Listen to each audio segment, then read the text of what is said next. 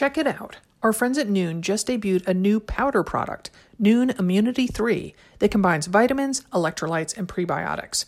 Visit nuunlife.com, that's N U U N L I F E.com, to receive 20% off your order when you use promo code NUUNAMR20. Feel empowered with a birdie. When you activate your Birdie personal safety alarm, the alarm emits a loud siren and flashing strobe light to help deter an attack. Right now, She's Birdie is offering our listeners 15% off their first purchase when you go to she'sbirdie.com slash AMR. Give a refresh to your running wardrobe with pieces from the Fall 2021 collection from Korsa. The brand, available exclusively through Roadrunner Sports, is dedicated to delivering original performance-driven apparel designed for runners by runners. Get $20 off your order at roadrunnersports.com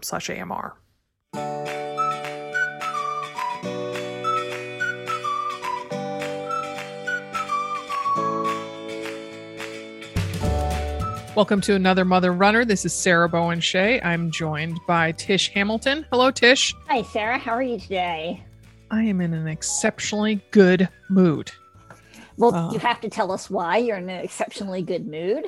Um, you know, and I didn't anticipate this. Today is I didn't anticipate feeling this way. It's the first real day of school in Portland, Oregon here since March 13, 2020. Oh my goodness. Yeah. Yeah. So um, I give it that qualifier first real day because uh, there was it's kind of like glorified study hall uh, as an option last maybe April, May, and part of June. And only my girl twin Daphne opted to do that. And her twin brother, John, did not want to do that. So, um, but there in that there were um, very explicitly no new lessons, no new tests, no new quizzes. Like they was just getting kids together in classrooms uh, um, and reviewing stuff, I guess.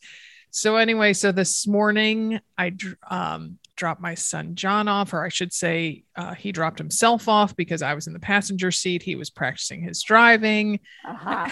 and it was um, I had that was the carpool with him, just the you know the two of us. I guess so. It's not really a carpool. Um, was one I would say in the top ten, if not top five, things that I missed the most during the pandemic. Uh-huh.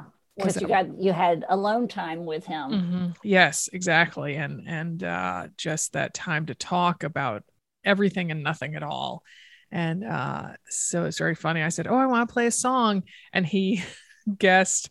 He, um, he was he said one, which was this song that he um, that I just love that he uh, his dance his um, group dances to. And I'm like, nope. And then he says this other one, which was this song they did, I think in fifth grade, that just makes me cry every single time. Mm-hmm. And then I was like, no, no, no. So I played this song that uh, was playing on loop, on repeat outside their first day of sixth grade when I dropped them off. And oh, yeah, yeah. So and, and I was like, oh, this is the second time I've listened to it today. I already listened to it on my run. so are your kids your younger kids are they now in 11th grade 10th or 11th grade? they are good memory. They're they are juniors. They are in 11th grade. Yes yes because your daughter is this is her senior year right? That's right. That's right. Yeah. it's her senior year and we start next week next wednesday so a week from okay. today. Yeah. Yes yes. So i um i mean i shed some tears after i dropped john off because it was so momentous and I couldn't believe this day has finally arrived. But then oh, I just kept listening to music and and gosh, I just just I'm amped up. so um oh my gosh and um so John's school starts uh, today at 8:30. That's when it typically starts, and that's when Daphne's school typically start. But they had um, only freshmen come back to her school at 8:30, and then all the other kids will start at 10:30. So she's starting two hours later than her brother and so could not get a picture of the two of them together um, in our typical you know first day of school shot but they right. each they each let me take a picture several pictures of them in that spot like separately and I'm like, wow. And Daphne, wow. Daphne even smiled. What? I mean, like, come on. Are I you know. sure you have teenagers? I know. I know. And uh, so before I came down here to record, I had yelled up to Daphne. I'm like, Daphne, is there any chance I can take your picture? She's like, now? And I'm like, yeah. And she, she pauses and she goes, Did John let you? and I said, Yes, John left me. She's like, Okay. Was like, oh. That's why you're in a good mood. yeah, yeah, right there. We've hit the nail on the head. A, a rare moment of teenage compliance. so yeah, yeah. But gosh, John had been up since six o'clock. I don't know whether there was just, and he, the only explanation he said, Oh, I really wanted to get a bagel and some yerb, which uh, means he wanted to go to this bagel place, get a, you know, bagel with cream cheese and a yerba mate. All and right. Like, okay. Um, so I mean, we had some time to kill and we're, we're watering our neighbor's garden. I'm like, well, do you want to come help me water? And he's like, okay, I just don't want to get my clothes dirty. I'm like, oh, like you won't. so like one of the plants, I'm just soaking this all in. So oh my goodness. So wow, senior year, this is this is big. This is big. Yep. Mm-hmm. Yep. She's got her eye on the prize. She's ready to be done. So, Yeah. Yeah. So now did she take SATs or ACTs or anything? yes, she did SATs. Um, and uh, our school, she was in school last year. Oh, okay. Uh, and and and the last, it, it was crazy, right? You know, it was you know on off on off half days. You know, Mm. every other day, this that the other thing. By the end of the year, though, they were going every day, full days for the Oh. last like six weeks. okay. Uh, so so um, they're you know they're they're ready to do that drill again. And yes, she took SATs. And many of the colleges now are test optional, Yes, I've Uh, heard that. Yeah. which is like good news, bad news, because I, Mhm. you know, my daughter, not to brag, she's Did she- really well. Yes. well, she's a good test. She's a good test taker. I mean, Uh-huh. that's all there is to it. She's good at taking tests, Uh-huh. uh-huh. uh, and so she's got a pretty decent score. And we're like, oh, too bad. Is there a humble brag section in this essay or application? Because I want to Yeah. fill my scores in. Uh. right. oh, you better submit them anyway. Yeah, I just don't understand how colleges are making decisions. I On- know. You know, if, if tests are optional and, you know, I really feel grades kind of mean nothing these days with, I mean, I know, I know, and and it, it I I don't I feel for them. And the other thing, of Mhm. course, is you know, like so. Then what do you base it on, right? Extracurricular activities. There haven't been any extracurricular Mhm, activities for the past mhm, year and a half. Mhm. Like all the things she would have done, she didn't do. Like her camp Right. closed, you know. So like, Mhm. I don't know how they're going to do this, but Yeah. Yeah. Neither do I. Yeah. I don't understand it. interesting to see how it it shakes out. Mm-hmm, mm-hmm. Yeah, yeah, yeah, yeah. So good. Well, um, we have a topic that is very timely. Um, uh, some hints are Hurricane Ida, floods in Tennessee, raging wildfires in Lake Tahoe, record-breaking heat here in the Pacific Northwest this summer. What do all those things have in common? They have climate change. The time is now to talk about it and how it applies to runners. Um, so we have our guest today is Jennifer Vanos, who is an assistant professor at the School of Sustainability at Arizona State University. In her research, Dr. Vanos focuses mostly on heat and air pollution and examines health impacts on vulnerable populations such as children and athletes. She teaches a class on climate change and health.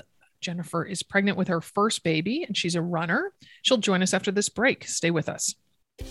When I find a product that I enjoy and that works for me, I stick with it. That's why I've been a devoted Nuun customer since long before AMR was in existence, and why it pleases me so much that Nuun has supported Another Mother Runner since our earliest days, more than a decade. Dimity and I both love the Nuun family of hydration tablets and powders and use them several times a day as part of our athletic endeavors and our healthy lifestyle.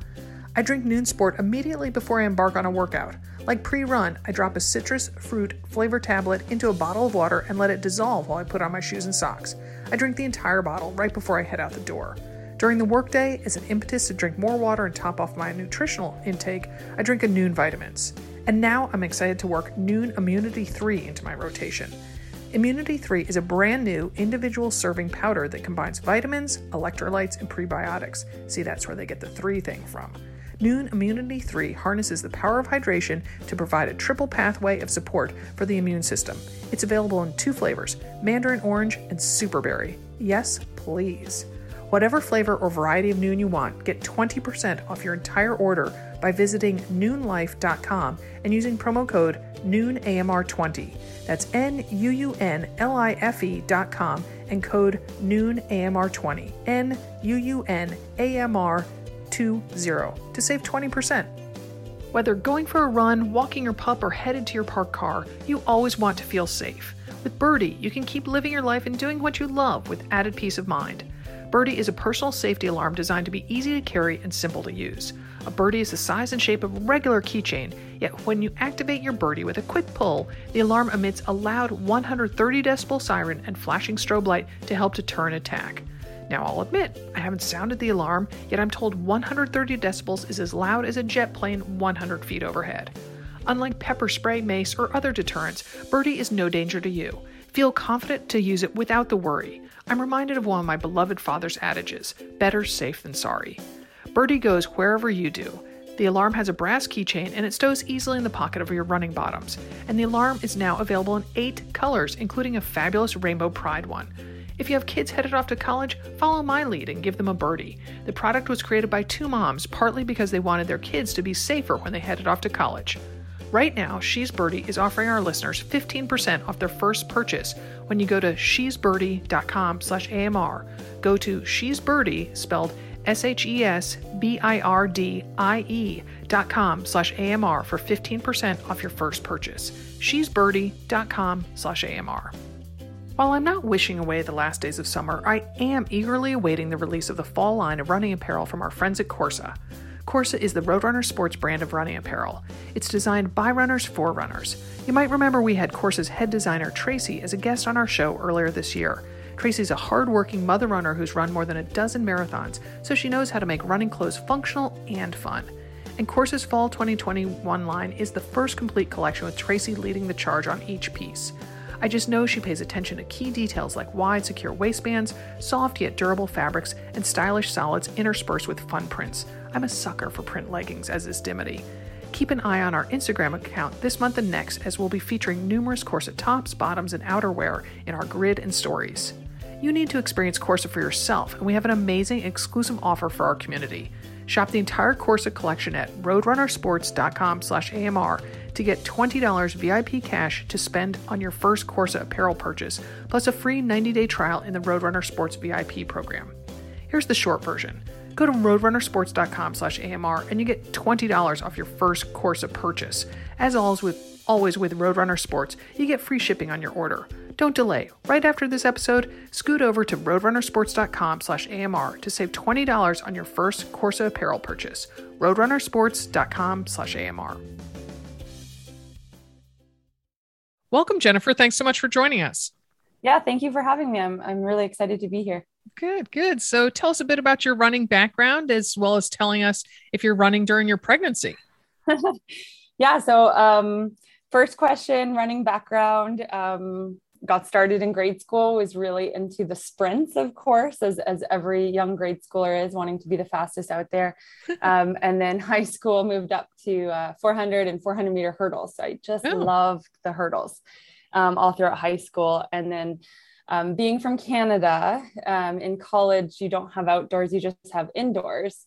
Oh. and there's no 400 meter hurdles indoors. Um, so i became a mid d runner. So i really focused on 400 600 1000 meter 800 whatever kind of relays they wanted to throw me in and that was really fun um, and after my first year of, of college because i became more distancy um, my coach back home said let's try a steeplechase because i was still uh, 19 wow. and under uh-huh. and it's 2k steeple and so with my hurdling skills and, and my new kind of distance mid d mm-hmm. um, experience i did the steeplechase and was able to have some success there and, and was able to um, do Canada Summer Games and then represent um, Canada at the Junior Pan Am Games. But oh. that my steeplechase career was short lived due to injuries, so never really went back to it. And then stuck with more mid D indoors in college. And then now since college and moving around lots, and um, uh, I do a lot of running still, but a lot of cycling. Um, hiking mountain biking but obviously not as much during pregnancy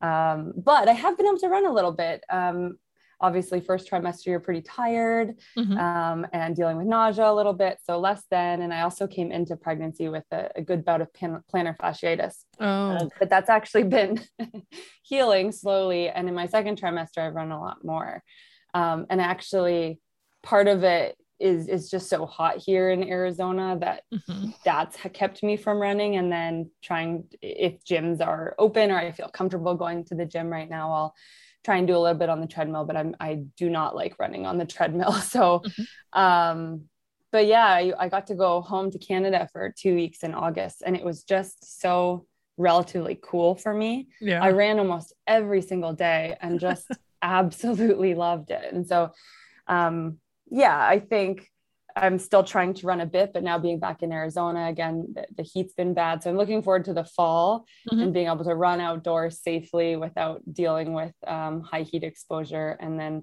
but we'll see how far I can run into the third trimester. I got a fit splint, so that's been helpful Oh. already. And so I'm hoping hoping to to to keep going a little bit longer with being able to wear that. So is that like a, a belly band type thing? Yeah, yeah, Oh, exactly. okay. Interesting. Yeah. So, Jennifer, tell us about how you got involved in climate science as a career. Yeah. Um, so undergraduate degree uh, really focused on environmental sciences, but I had uh, a few courses on weather and climate. And when I took my first meteorology course, which wasn't until about third year, um, I really fell in love with meteorology and climate. Mhm. And I don't think I had even heard of the term climate change though before that class. Hmm. Um, and it was one of those classes that was really hard, but you couldn't put down. And I just wanted to know more about it. And so that's kind of, I- I found that, okay, I, I really like this stuff. It's really interesting to me. So I kind of continued on into um, that world of atmospheric sciences in my PhD. But my PhD project started to combine what we know about climate and um, micro scale meteorology, like in urban areas, with what those impacts are on humans. Mm. And so um, got really into human biometeorology and assessing um, how humans feel and respond to different thermal environments Mm. uh, within urban areas. And that kind of led me into the world of both understanding um, urban climate, urban heat islands, uh, air pollution issues. And then also, I got a chance to work um, with researchers at the University of Guelph in my school within the Gatorade Sports Institute in their uh, thermal heat chamber. Mm. And so that was really exciting for me to be able to help them with that project. And also, we did some outdoor experiments um, with the subjects, and I was able to kind of bring in all the weather instrumentation and, and get all the measurements for them. And so, having those experiences really propelled me forward in in this intersection between the worlds of weather climate and human health and what different exposures for different durations mean for different people um, uh, especially related to extreme heat and then how how can we mitigate those exposures to try and save lives or keep people from getting sick Mhm. Well, that's so that's so interesting, and and it feels a little frivolous to talk about running uh, versus like people getting sick from the heat. But we're runners, and and um, you know obsessed with running temperatures. And I see you and you mentioned this earlier, Tempe, Arizona, right? yeah You guys are having hundred degrees pretty much all week, Yeah. right? yeah So you're probably dealing with extreme heat both in your research and your running.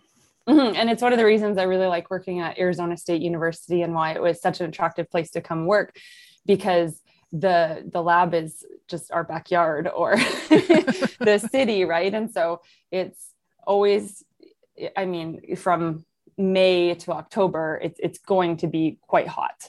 Mhm. Um, and um, a day of 100 degrees Fahrenheit is quite normal here. And uh, I think last year we had over 153 days uh, that were 100 degrees Fahrenheit. Oh my and then gosh. Wow. Over 50 that were 110. And so it is hot, and that's kind of the normal here, right? Um, however, depending on the time of the summer, it's going to be either hot and dry, early summer, and then um, normal situation would be getting monsoon storms, um, Mm. especially in August. So this year we've had some really great monsoon activity. So a lot more rain, more clouds. um, and a bit cooler temperatures. So we haven't been hitting as many extreme mm. heat days. But then what that brings with it is the moisture and the humidity, oh which, as we all know as runners, is not fun to deal with either. So oftentimes running in June when it's hotter can feel nicer than running in August when it's cooler just because of the humidity being much mm-hmm. higher in August. Mm-hmm. Um, so obviously that's something I think about a lot in my research um, and then can apply it to our lives here and our research here and how we're working to understand um, differing heat exposures uh, in the city. Right on. Wow. Wow. I had no idea there were that many extremely hot days that is um, making me sweat a little bit so yeah. so so science can be a bit soupy for this liberal arts gal over here so so i want to parse our conversation into first about heat then air quality mm-hmm. so in perusing some of your research i was intrigued by this snippet that heat should not be conflated with high temperatures, which I took to mean that heat is more than a number on a thermometer. Mm-hmm. So, um, detail for us the things that go into the concept and the reality of heat, especially its influence on athletes' body. I mean, it's not just that we sweat, you know, buckets and buckets of of perspiration. Right. Yeah. Um, and so, yeah, that that research study got more into the nuances of what is heat. What do we mean when we say an extreme heat day. Mm-hmm. Um, and, and we do often just say high temperatures, um, but we know that, and every single one of us knows um, that if you're in the sunlight, you're going to feel a lot hotter. And if it's a humid day, it's going to feel a lot worse. And if there's no airflow, it's going to feel also a lot hotter. And so when we're trying to understand the overall impact of extreme heat on the human body, if we were only to account for air temperature in our models and calculations or predictions, then we would be missing a huge chunk of what's actually causing the human energy balance to um, become too high and our bodies to overheat.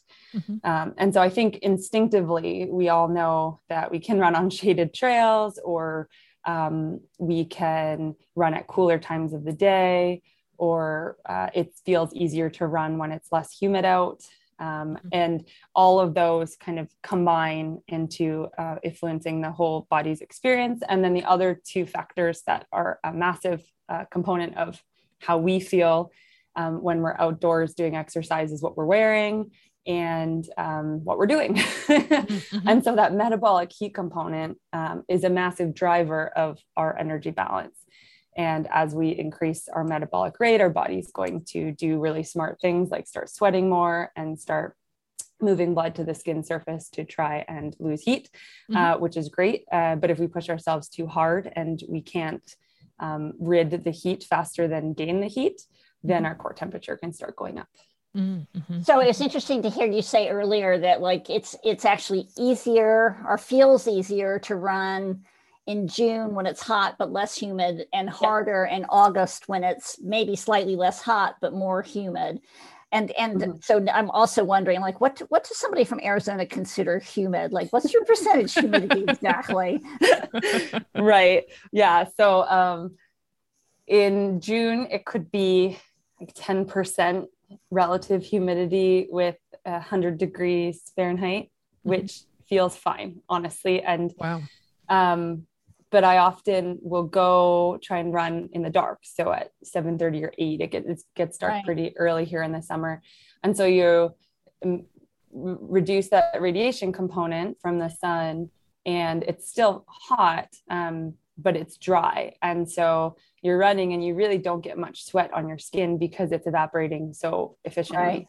Right. And so, and so, yeah, this is really specific to Arizona summers, but, um, right if i were to try and go run in houston in the summer i don't think i would do that mm-hmm. because of the humidity levels uh, it would be quite intense but again the temperatures would be lower just the humidity higher and one of the reasons that this is you know what people experience um, and, and, we saw the impacts of humidity in, in the tokyo olympics which was just fascinating to to see how all the athletes dealt with it but mm-hmm. um, our body's main mechanism to lose heat during hot conditions is through sweating and if you're only sweating and it's not evaporating from the skin mm-hmm. it's just dripping then we call that inefficient sweating because mm. in order to cool you need to evaporate the sweat because it takes energy to evaporate water.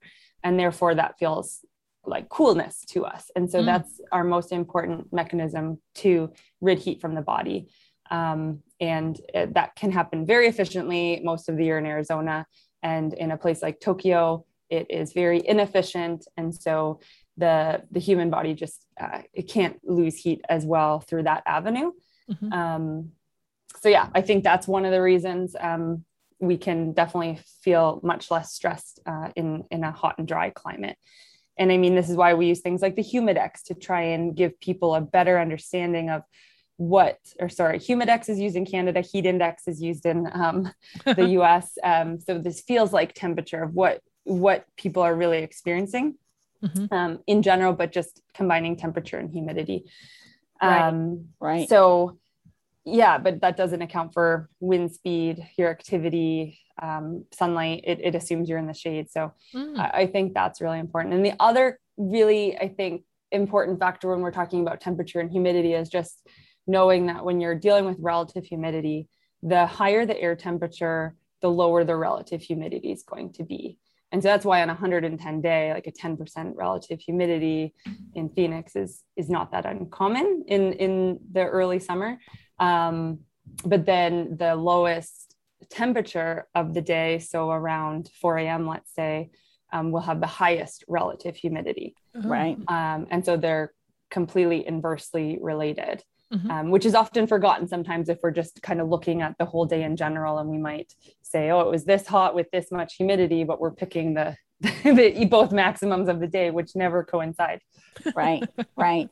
And um, I'm somebody who runs. Um, I'm, I'm in New Jersey right now. I was in Savannah last week, so I'm dealing with so much humidity and so much inefficient sweating. I was actually just in New Jersey uh, a couple weeks ago too, and, and, did a little bit of running. And yeah, so you know what yeah, I'm talking about. really want to find the breezy routes to help whisk that sweat away. yeah. So then I'm wondering, you know, with all that in mind, are, are there days where, you know, we should just scrap our run if it if it gets too brutal? Yeah, I think so. And and this really comes down to the individual as well and who you are and what what you can can handle. When it comes to heat, it's it's less clear cut than something like air pollution. Um, with heat, it depends a lot on our fitness and what we've trained in before and you know what what we know we can handle. And are we a extremely elite athlete? Are we a recreational runner? Are we just getting into it? Um, all of those are really important to consider when you're thinking about what you do. But of course you can adapt your training by time of day or um, you can do some of your warm up indoors or you can take less time to do the full workout. You can change where you go to have a, a cooler route. Um, all these different things that some people have that opportunity to change that and change their behavior and some people just don't. Um, but i think that there's value in knowing who you are and what your body can handle and respecting the heat. Um, and then also knowing what information do you have at your fingertips that can tell you what what the weather is going to bring today? Mm. um, and uh, that that can be super helpful. But but in general, I would say it it with heat, it's it's not clear cut. There's gray zones, and um, there's a lot of things you can do to prepare. Um, deal with the heat better but i think that the main thing is just respecting it and knowing that it can be pretty hard on your body no matter who you are mm-hmm. um, and um, how, how to how to deal and cope with that mm-hmm. um, but yeah when and we can talk about air quality as well but air quality is more of a yeah do not go out on certain days mm-hmm, mm-hmm, mm-hmm. mm-hmm. yeah yeah so talk to us a bit about how if at all humans especially athletes can adapt to higher temperatures like as hotter summers you know are they going to feel which seem to be on our horizon hotter all all year round is that gonna is it gonna feel less extreme to us runners in a few years or is that you know is the onset of really heat, hot temperatures, are we going to have to push that rock up every push that mm-hmm. rock up a hill every year? Yeah, I think this is a great question, and it, it depends a lot on where you live and what you're used to. Mm. Um, and I think, you know, everyone can kind of has that experiences experience of going from a cooler climate to a warmer climate and just feeling so hot where the local residents are like yeah this is fine right? Mm-hmm. and so everyone goes through these physiological adaptations each year. And we also have a lot of good and important behavioral adaptations. But in general every single summer that comes along no matter kind of where you live your body's going through this process this slow acclimatization process where the temperatures at the start of the summer might feel pretty uncomfortable. And as the summer goes on you kind of get used to it. Mm-hmm. but it can only really go to a certain extent. However if you're an athlete and you know that you're going to be competing in hot weather or you you know what the summer will bring you can work to allow yourself to acclimatize to those conditions mm. um,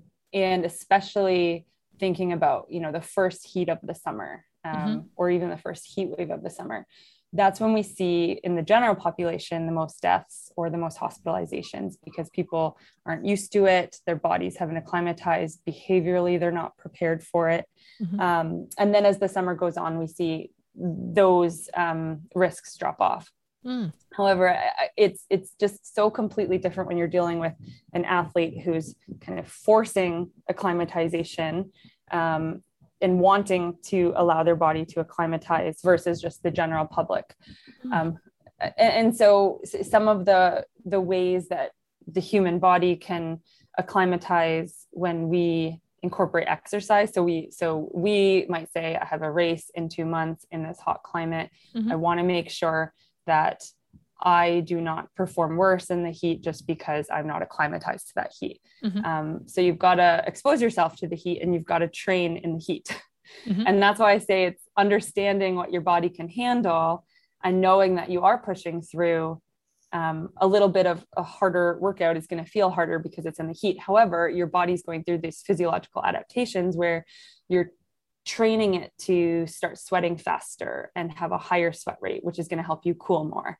You're training it to um, have better skin blood flow and have a higher stroke volume per heartbeat, right? Mm. So then you're mm.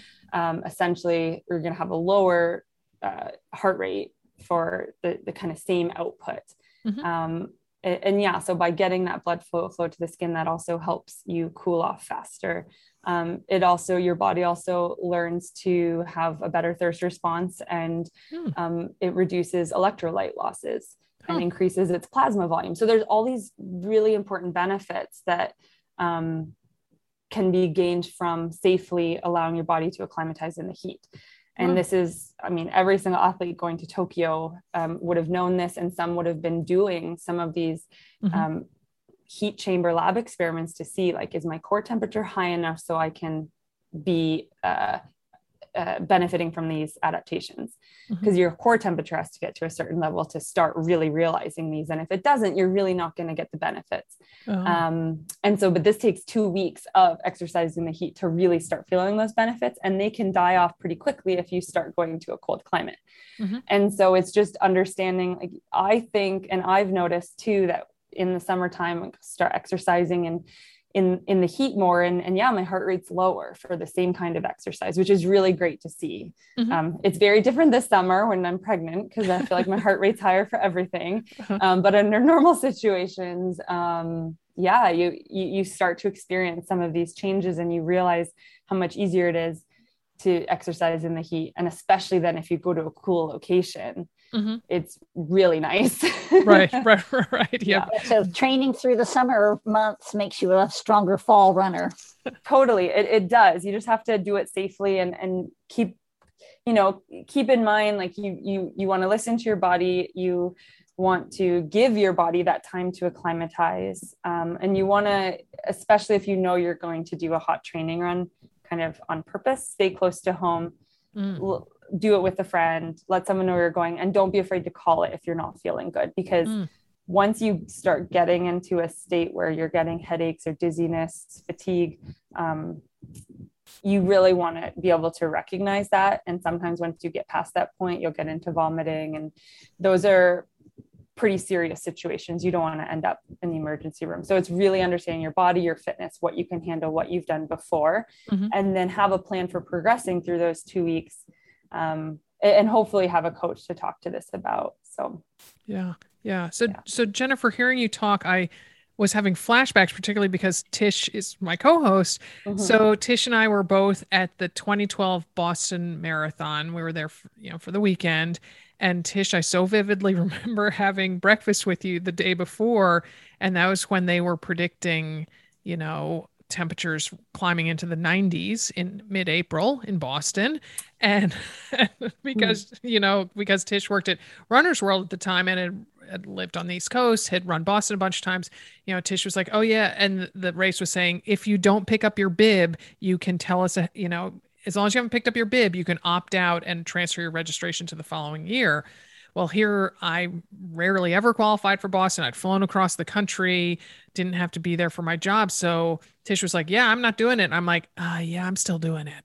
And, and I mean, it was rough. It was yeah. um, my slowest marathon ever. It reached think maybe 93 94 degrees it was. You know there's no since it's mid-april in boston there's no leaves on the trees yet. So there's just these spindly branches over your head. And um, everybody's trained through the winter months for yeah. yeah sudden you know sudden and, and i can't tell you how many people i've talked to before that marathon who are like well i'm going to stick with my plan anyway. I'm like yeah. are you crazy? Yeah. Oh my gosh. And you know uh, I still I think the biggest heroes that day were the people who were handing out ice to the racers, mm-hmm. and I mm-hmm. mean. I felt like the Pope. I just wanted to bless those people. Like, I so, yeah, you so, wish I mean, they had a hose to start uh, spraying you the, off. they did have so. So I mean, what do you, you know? Because I think it happens more and more. I kind of feel like I'm the heat miser. Like I have so many suddenly, you know, quote unquote, abnormally hot days. That's racing. I mean, what do you do when you have maybe trained in the winter or even just trained in more moderate temperatures and there's just a seemingly freak hot day that that's race day you know welcome to it yeah um that that's definitely a tough one because like you said you're not preparing for that and climatologically boston in april shouldn't be mm-hmm. that hot mm-hmm. and so that was kind of a freak event um, and that kind of weather variability has always existed um, but we're starting to see um, that become a little bit more frequent um, and intense at um, in the shoulder seasons we say so the spring and fall. Mm-hmm. however then we know that n- not too many years later we ended up with the freezing cold boston. Yeah yeah. um, and so it is this hard thing to prepare for and all you can do is know what's the most likely to occur and keep your eye on the forecast as much as you can two weeks in advance to know what you're going to deal with and have a have a plan right? And so within with heat you definitely want to go out slower.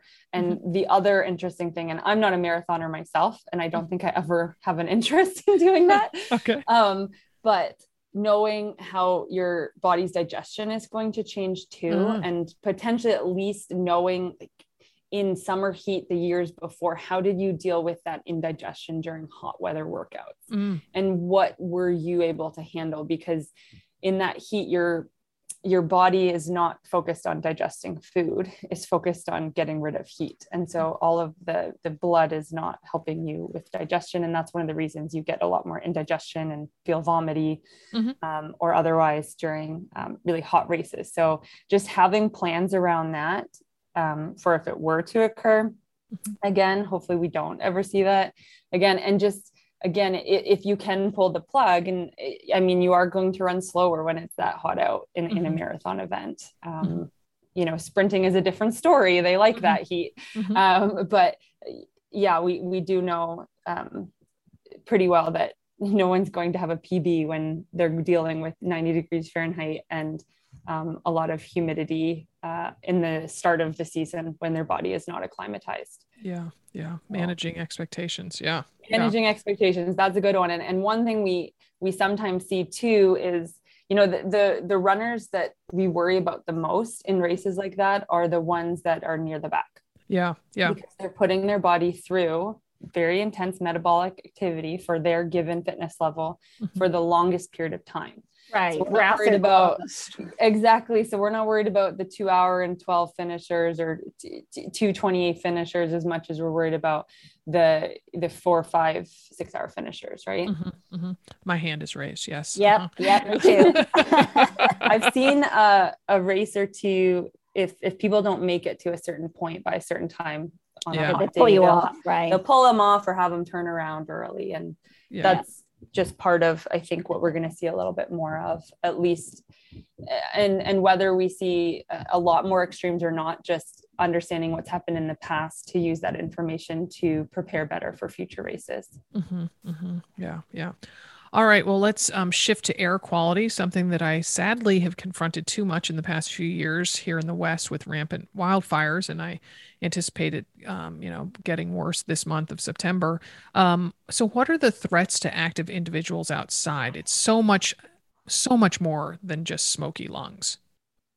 yeah there's it's it's definitely um, a lot more serious in terms of acute impacts Mhm. um, than heat when you think about something like a wildfire um, and you think about all the particulates in the air and you can actually really see it and, Mhm. and start to feel it and cough and and on those days when the, the air quality index is pretty high and unhealthy you just want to avoid um, outdoor activity and you want to hopefully you have access to somewhere to go indoors to complete your exercise. Um, but yeah there's lots of issues around eye and respiratory tract irritation. And if you're someone who already has an illness or serious lung disorder um, it can even further reduce your lung function, um, exacerbate um, asthma, and uh, it can even lead to things like heart failure and um, premature death. So, Mm. um, a lot more to think about, I think, but um, it's one of those things that, at least with a forest fire, um, you're you're seeing it more. Heat's very invisible. A lot of air pollution is invisible, uh, but the particulate matter from a forest fire is not invisible, and, and you can see it, and, and you can tell when it's a bad day. And then obviously we have a lot of information at our fingertips to look at the Mhm. maps and look at the sensors and tell us what they're saying with respect to pollutant levels and the air quality index. Mhm. And we know too that certain segments of the population are going to be more at risk. So elderly, um, children, pregnant women um, are especially vulnerable to um, high levels of air pollution. So, and tell us about ozone pollution. What what is that, and how does that impact runners? Yeah, so ozone is um, it's one of the primary pollutants that the EPA is interested in measuring, and it's a it's a secondary pollutant, meaning that it's formed from other pollutants or other um, uh, molecules in the air. So it essentially is created by chemical reactions between NOx, so you think NO2, NO, uh, and volatile organic compounds. And this is why you see more ozone in areas that have a lot of industry and a lot of traffic, um, a lot of power plants. Um, and then the other way that, or I would, you can say the other ingredients that are needed for ozone to form is uh, high temperatures and sunlight. And Mhm. so you often don't see those really high ozone days as much in the cold winter cities. Mhm. Um, and you'll see it much more prominently in the warm summer days. And it follows a, a pretty clear pattern of being highest in the middle of the day. And then it drops off overnight when um, there's no more chemical reactions occurring. So that's why you'll hear the term photochemical smog, uh, because you need the photons um, and the chemicals there to create that ozone. And so then it goes through cycles of being created and broken down. And so it's not coming from our tailpipe, but it's it's being created from a lot of the stuff that comes from our tailpipes. All right.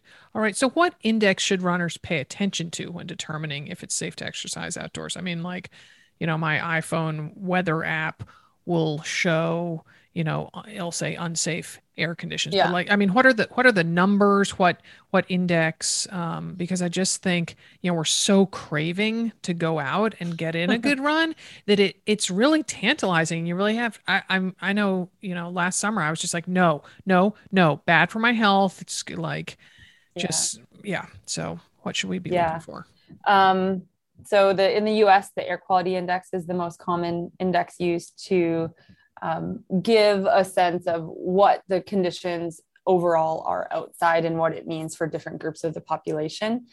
Um, and the air quality index will take the the highest concentration pollutant out there and base its index value on that. So if PM 2.5 is really bad that day, it's going to use PM 2.5. Um, if uh, ozone is really bad that day, it's going to use ozone. Mm. Um, there's other health indices out there for air quality. So Canada has the Air Quality Health Index, which actually does a little bit of a weighting of multiple pollutants. Um, how, however, they still end up giving you numbers that can tell you, okay, what's unhealthy for sensitive groups. So that mm-hmm. would be orange, what's just completely unhealthy, what's very hazardous. And so, um, depending on who you are and if you have any underlying conditions, that can help you make a decision. But yeah, if it's in, at least for me, like if if it's yellow, um, it just it's more just limiting your prolonged outdoor activity, or maybe you don't do um, your hardest workout that day and you just do an easier run if it's a mm-hmm. yellow day. But once you're getting into orange, mm-hmm. it's more about limiting that prolonged outdoor exertion. And then anything red, purple, maroon, you want to not not be going out there mm-hmm. unfortunately um, and hopefully you can do a workout inside somewhere mm-hmm. Mm-hmm. so how do weather and air pollution kind of uh, join forces to create even more of a threat for runners yeah, so um, I talked about this a little bit when we're thinking about photochemical ozone and and just how to you need those the hot conditions and the sunlight to be creating that ozone so that's one way we know that as we have hotter conditions um, that allows the ozone to form more readily hmm. um, mm. and it could then be forming um, earlier in the day or uh, more throughout the year um, but I think, and we can think about a lot of different regions uh, across the country that deal with um, topographical influences that cause um, these layers or lids kind of on the atmosphere that don't allow pollution to rise out of something like a valley. So we can think mm-hmm. about mountainous areas, we can think about the LA basin, we can think about we have we're in a valley here surrounded by mountains in Phoenix and so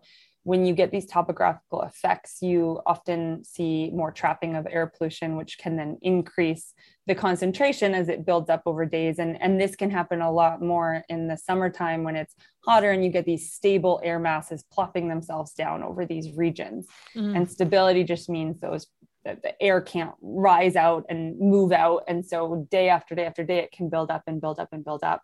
And so that's when you get into um, these more and this is not I mean, forest fires are a whole different thing. This is more thinking about just general pollution from cars and how it can build up day after day. And that can often coincide with heat waves. And so you have this heat and air quality um, issue at the same time, which is not good. Um, so watching out for that is important. So, but as we move forward and thinking about how can changing weather patterns join forces um, with causing worse air pollution, I think that's important to consider. Um, and then it, just with respect to forest fires, I think, um, I mean, these are natural things that occur all the time. However, um, the conditions um, as of late have been more ripe for mm-hmm. fires to, mm-hmm. if they do start, whether it's um, uh, uh most fires start by um, natural causes or human causes. And if they do start, there's more likelihood that they will start and will be able to spread because the conditions out there are more mm-hmm. ripe, mm-hmm. meaning mm-hmm. um, hotter, drier, there's vegetation present. Mm-hmm. Um, and especially if it becomes windy. So, right now we're in the middle of fire season, um, and hopefully, we don't lose as many acres as 2020, which was a really bad year. But just acknowledging that certain weather conditions each year are going to increase the likelihood for forest fires. So finding ways, um, just as a society, that we can manage the forests better um, is really important. And then hopefully uh, bring more rain to the regions that really need it. Yeah, yeah. Fingers crossed. Yeah. Yeah. Yeah. So so I know you've done some research on this, but how does socioeconomic status enter into the equation in terms of how much a person or a segment of the population is affected by something like air condition, air pollution? Sorry. Um, quite a lot actually, and yeah, there's there's a lot of um, vulnerability researchers that that look into this and and try and understand past and current and future issues around who's exposed to air pollution, um, why are they exposed to more air pollution, especially in cities, um, and and what can be done about it. Mm-hmm. I think that COVID really highlighted uh, more vulnerable segments of the population that um, because of where they grew up and, and where they currently live with uh, worse air pollution, they have more lung problems, mm-hmm. which resulted in more issues with COVID if they were to uh, get COVID. Mm-hmm. Um, and so that's um, a, a, really sad thing to think about, and it's definitely inequitable. And um, you you can start thinking about okay, where in urban areas is you know lower income is a lower income population living because the cost of land is cheaper because you're next to a eight lane highway mm-hmm. or um, a floodplain you're on a floodplain or um, you're in you know the, the lowest area of the valley which is where a lot of the air pollution will settle mm-hmm. or um, in the past too um, or near industry right so that's a big one so being closer to industry mm-hmm. um, is often associated with lower property values mm-hmm. um, and so then we're putting lower socioeconomic um, populations at, at, more risk then the other thing that has been um, talked about quite a bit over the last few years is just what what happened in the past in terms of redlining where um, banks could refuse a loan or refuse insurance to someone because they live in an area that was deemed to be of poor financial risk. So they've mm-hmm. redlined loans to buyers. And so that that caused certain areas to be lower value land and more industry to be built up there, more roadways, um, and less things like green space and trees and mm-hmm. and all that that can help mitigate the pollution. And so um, there's a lot of um, I think work to be done to um, minimize that um, those impacts. And then, of course, once you're of lower socioeconomic status, you don't have the ability to go work out indoors or mm-hmm. uh, if you don't want, if you can't pay for it. Um, and you might not have a very good HVAC system in your house. So even if it is um, uh, a, a, bad air quality day and you want to work out inside, uh, y- you might still have higher levels of pollutants indoors, or you might not even be able to close your windows because mm-hmm. you need that airflow. Depends mm-hmm. on where you live and all that, but um, yeah, there's a lot of downs downstream effects that can mm. can come from these decisions that were made so long ago. Yeah, it's just it's just multipliers. Yeah, you know, it's, it's just you know, I as you're talking, I just saw dominoes just falling one after another. Um, yeah. yeah. And we think about that a lot here and work in areas um, in south phoenix that are lower income deal with higher levels of heat and pollution and even try to see how we can work with athletes to make sure they have the same um, abilities the same um, the same opportunities to succeed in the future with respect to sports if they really want it. Um, and and that that's tough right? If if you mm-hmm. It, it's almost like how how you got to break through that barrier you, you don't want to feel like you're set up to fail but how can you give them those opportunities in different ways so that it's it's and that's what equity is about right mm-hmm. um, access access um, and, and, making sure that, um, that that everyone i mean there's it we can give equal access but then we can also make it more equitable and give them even more access right mm-hmm. right mm-hmm. so yeah, yeah. Mm. Um, for climate science as a sort of a broader topic, what do you think most runners miss about the threats of a changing and warming environment? Yeah, I think this, this definitely ties back to the question you just asked, just around equity and socioeconomic status. And I think that um, as conditions um, slowly become worse and we deal with more extremes, there's certain segments of the population that just won't be able to participate anymore potentially. Um, I don't think running is a very expensive sport compared to many other sports, but um, if if they're already being impacted, then those vulnerable segments of the population, their participation can lessen even more um, in things like running events if they're not able to train the same way someone with um, uh, higher means or higher coping capacity during heat uh, or poor air quality events can. And so I think that those equity and sport issues are important in terms of who has access to what, who can pay for what, and that'll affect um, running.